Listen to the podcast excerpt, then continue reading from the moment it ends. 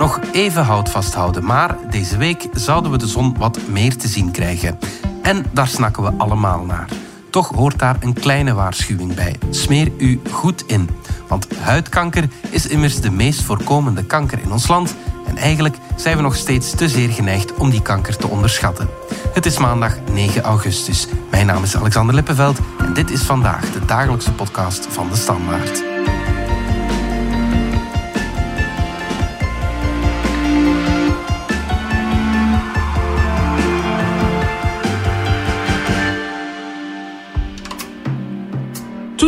Was echt niemand met huidkanker bezig. We gingen naar zee, zo onbeschermd het strand op. S'avonds misschien rood verbrand, och niet erg. Van die grote blauwe pot smeren en klaar. De volgende dag weer van hetzelfde. Nu, ik moet ook toegeven dat ik ook nadien, bij mijn vele missies voor de UN bijvoorbeeld, ook nog veel te vaak onbeschermd de zon in ging hoor. Weet je, zo'n klein stukje lopen door een Afrikaans dorpje naar een schooltje of naar het lokale ziekenhuis. En dan dacht ik, och, voor dat kwartiertje of voor dat half uur ga ik niet beginnen smeren of mij aankleden. Tja, maak het uit. Maar het is natuurlijk wel de evenaarszon, hè. En ik heb het geweten, want ja, ik had hier zo'n uh, mooie tache de beauté in mijn décolleté. En die bleek um, een melanoom te zijn. Die kreeg allemaal van die rare vormen en kleurtjes en zo. En ja, huidkanker, die ook al uitgezaaid was naar mijn lymfeklieren. Dus uh, de hele ellende, de hele zooi, erop en eraan. U hoorde tv-bekendheid en parlementslid Goedele Liekes, die op de website euromelanoma.org getuigt over haar huidkanker.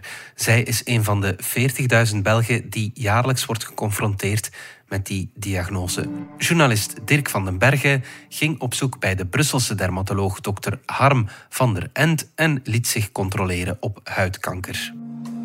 Oké, dan mag u zich uitkleden. Oké. Dus mag u hier komen liggen. Okay. op de rug, dan ga ik hier naar de voorkant kijken. Oké.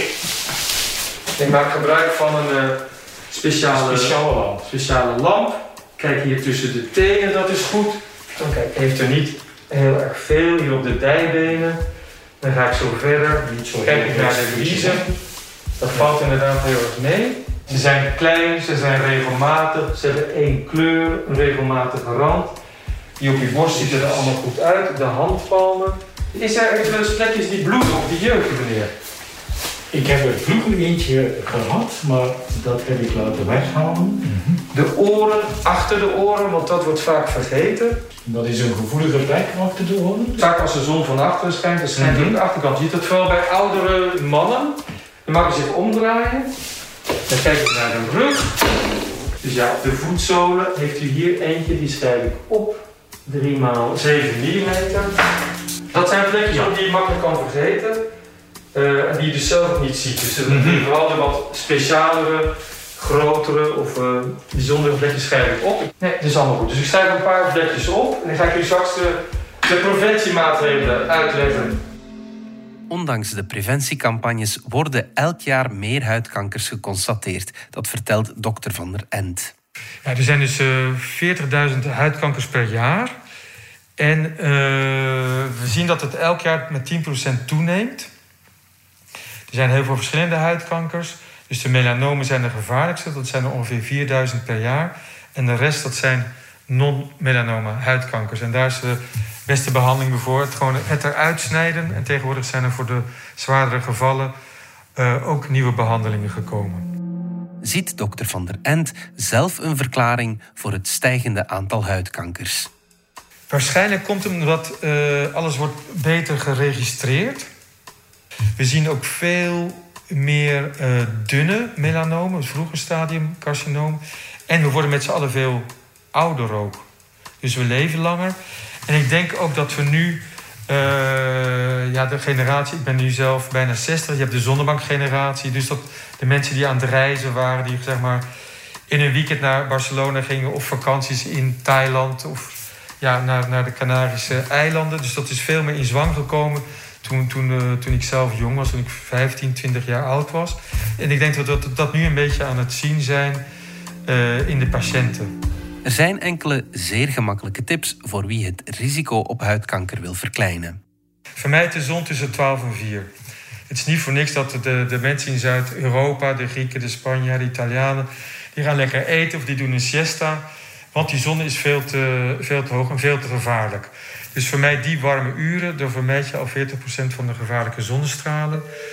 Kleding beschermt uh, nog beter dan uh, een zonnecrème. Gebruik een zonnehoed, vooral als je kalend bent of uh, grote oren of als je aan het fietsen bent. dus een hoed. Gebruik ook mouwen die je eventueel kan afstropen voor de hele warme uren. Dan hebben we de, de zonnecrèmes. Dus minstens factor 30, maar 50 werkt natuurlijk veel beter. En dat moet je dan om de 2 à 3 uur moet je dat uh, herhalen. Maar als je bijvoorbeeld gezwommen hebt of gezweet hebt, moet je het eigenlijk weer uh, opnieuw aanbrengen.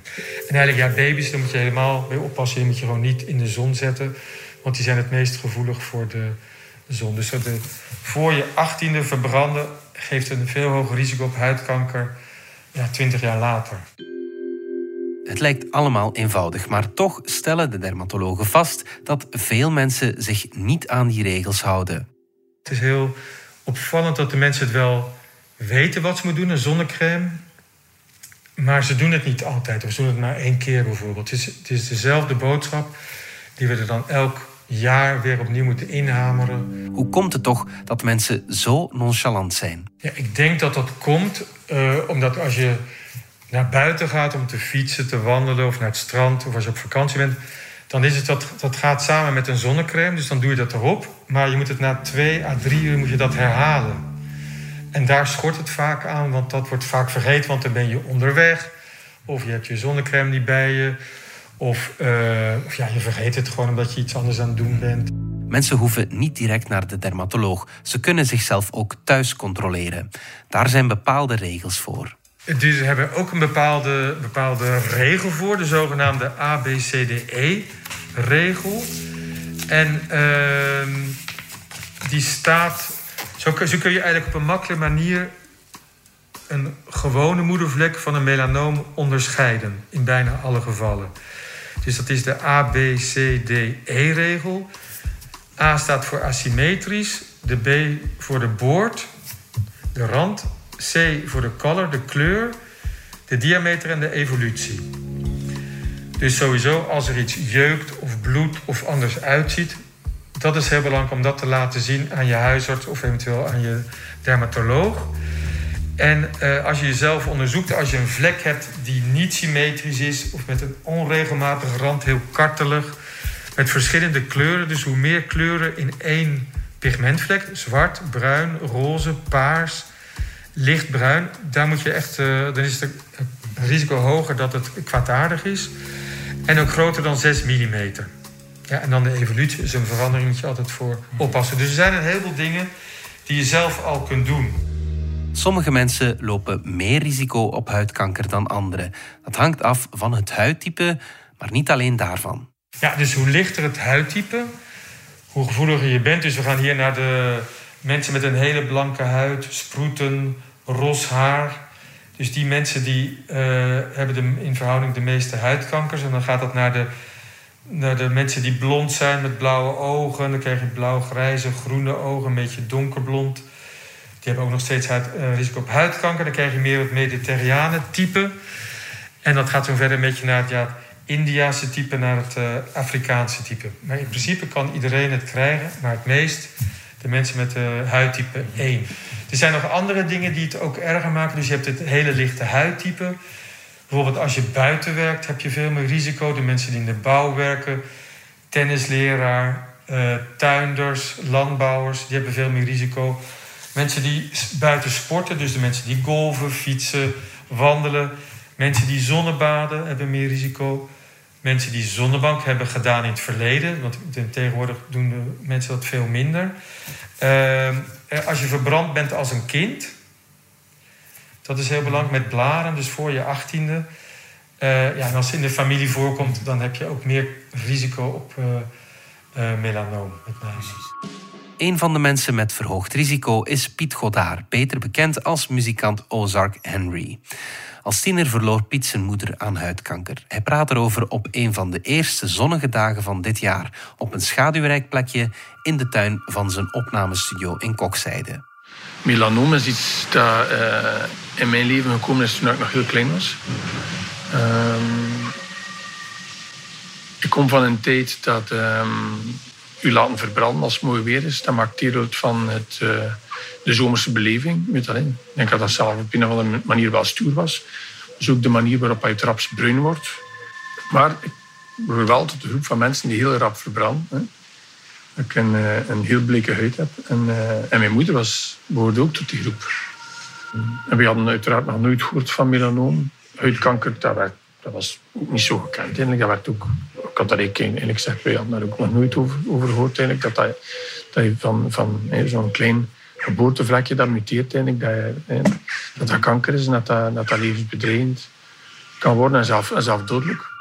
Het was de huisarts die bij de moeder van Piet een potentieel gevaarlijk moedervlekje zag. Hij verwees haar door naar een specialist. Maar toen kreeg zij een brief mee van de huisdokter om daarmee naar een specialist te gaan. Ik weet dat die envelop eigenlijk bij ons een tijdje op de kast is blijven staan. Ik had het allemaal te maken heeft met onwetendheid. Niet, dat ook zo niet direct de ernst van inzien. Of, en dan is dat toch mee. Dus dat ik daar zei, ze nog niet geweest, had toch een keer. Hè. Is uh, uh, dan een specialist geweest. En, en ja, het verdikt was natuurlijk niet mis. En dat was dan een lange leidensweg met eerst geopereerd zijn, de lymfe laten wegnemen. Dan, dan is het toch uitgezaaid en dan chemo en ja, behandeling toen waren. Ze wisten niet zoveel toen en, en, de middelen waren, waren veel beperkter. Ja, en dus was dat een, een, een, ja, een hopeloze zaak. Hè. Mijn moeder was 46 toen ze overleed. Ja. ja ik, ik, herinner me, toen ik, toen ik zelf 46 was, ik daar wel bij stilstaan en ik denk van, nee, dat, dat dat voor haar dat toen het eindpunt was. En eigenlijk, ja, die jaren daarvoor, dat was ook, dat was ook een... Uh, was de, levenskwaliteit wel zeer, zeer laag. Hè. Ze was zeer blij dat ze er nog was. Maar het offer dat ze daar moest voor brengen om er te zijn, dat was toch wel uh, volle fair. Sinds de dood van hun moeder weten Piet en zijn broer dat ze extra moeten opletten voor huidkanker. Wel, wat er eigenlijk voor ons duidelijk was, was dat uh, ik was daar ook erfelijk mee belast. En dus zeiden we, ja, oké, okay, uh, het is een kwestie van dat gewoon op te volgen. Hè. Dat is iets waar je wel in vroegtijdig kunt bij zijn. Hè. Uh, en, en, op, en op die manier ja, plan je dat in in je leven. Um, en je, waakzaam zijn, laat je controleren. Dat is iets waar je wel heel makkelijk mee kunt leven. Er zijn, in vergelijking met andere dingen die zeker genetische belastingen is, is dat iets dat waar je heel makkelijk mee... Het is, het is zichtbaar, het is controleerbaar. Weet dat, Het vraagt alleen een klein beetje discipline. En ik denk vooral, het begint met gewoon u, u al niet te laten verbranden. Eigenlijk. Het, het, het, schoonheidsideaal. Uh, dat we in die rare cultuur zitten, dat we zo graag bruin zijn. En weet alleen, onze huid eigenlijk ja, bijna tart eigenlijk. Hè. Hoewel huidkanker de meest voorkomende kanker is, is een controle van iedereen niet nodig, meent dokter Van der Ent. Alleen risicogevallen hebben daar baat bij. Er zijn mensen die, bepaalde mensen aan wie we dat echt aanbevelen, bijvoorbeeld mensen die heel veel vlekjes hebben of mensen die al een melanoom hebben gehad. Dus bijvoorbeeld melanoompatiënten zien we in het begin om de drie maanden. Maar mensen die geen risicofactoren hebben, maar wel veel plekjes, die zien we maar één keer per jaar. Jezelf onderzoeken is belangrijk om een melanoom snel te ontdekken. Dus je zelfonderzoek maken voor vooral de risicopersonen. En ja, gelukkig hebben heel veel mensen van... ah dokter, ik heb een vlek die heeft twee kleuren... of een vlek die verandert of die gebloed heeft. Dus, dat is, dus de mensen weten het al. Het is ook belangrijk dat je bij een melanoom, hoe sneller je erbij bent, hoe sneller je een, uh, uh, het kan uitsnijden en zonder verdere behandeling. Moedervlek kan zich ontwikkelen tot een melanoom, maar dat is niet altijd het geval. Ja, het kan altijd, maar dat is niet het geval. Dus een, een uh, melanoom kan uitstaan uit een bestaande moedervlek of uit het niks. Maar het is niet zo dat elk, bijvoorbeeld, ik zie ja, één keer per maand een melanoom. Dus ik zie er zo 15 tot 20 per maand als gewone doorsnee uh, algemeen dermatoloog. Dus dat zijn er niet heel veel. Maar het zijn wel de allergevaarlijkste die potentieel kunnen uitzaaien naar de lymfeklieren, metastases. Dus dat is belangrijk dat je mensen dat al vroeg ontdekken. En dan kan je het soms gewoon alleen met, met het, uh, het eruit snijden. Eventueel met een, uh, met een marge, dus met een eh, een veiligheidsmarge van een halve centimeter of 1 centimeter.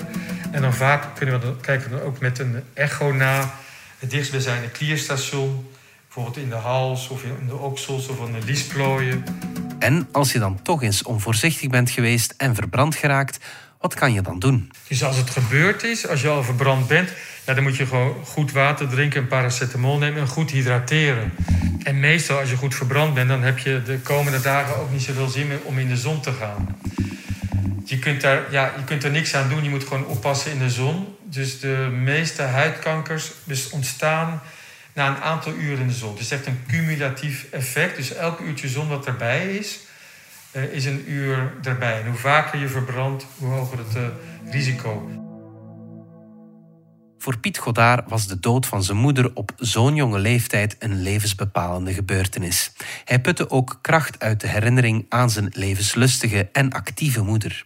Twintig jaar geleden combineerde hij enkele van die herinneringen op het album met de toepasselijke titel Birthmarks. Het werd zijn grote doorbraak.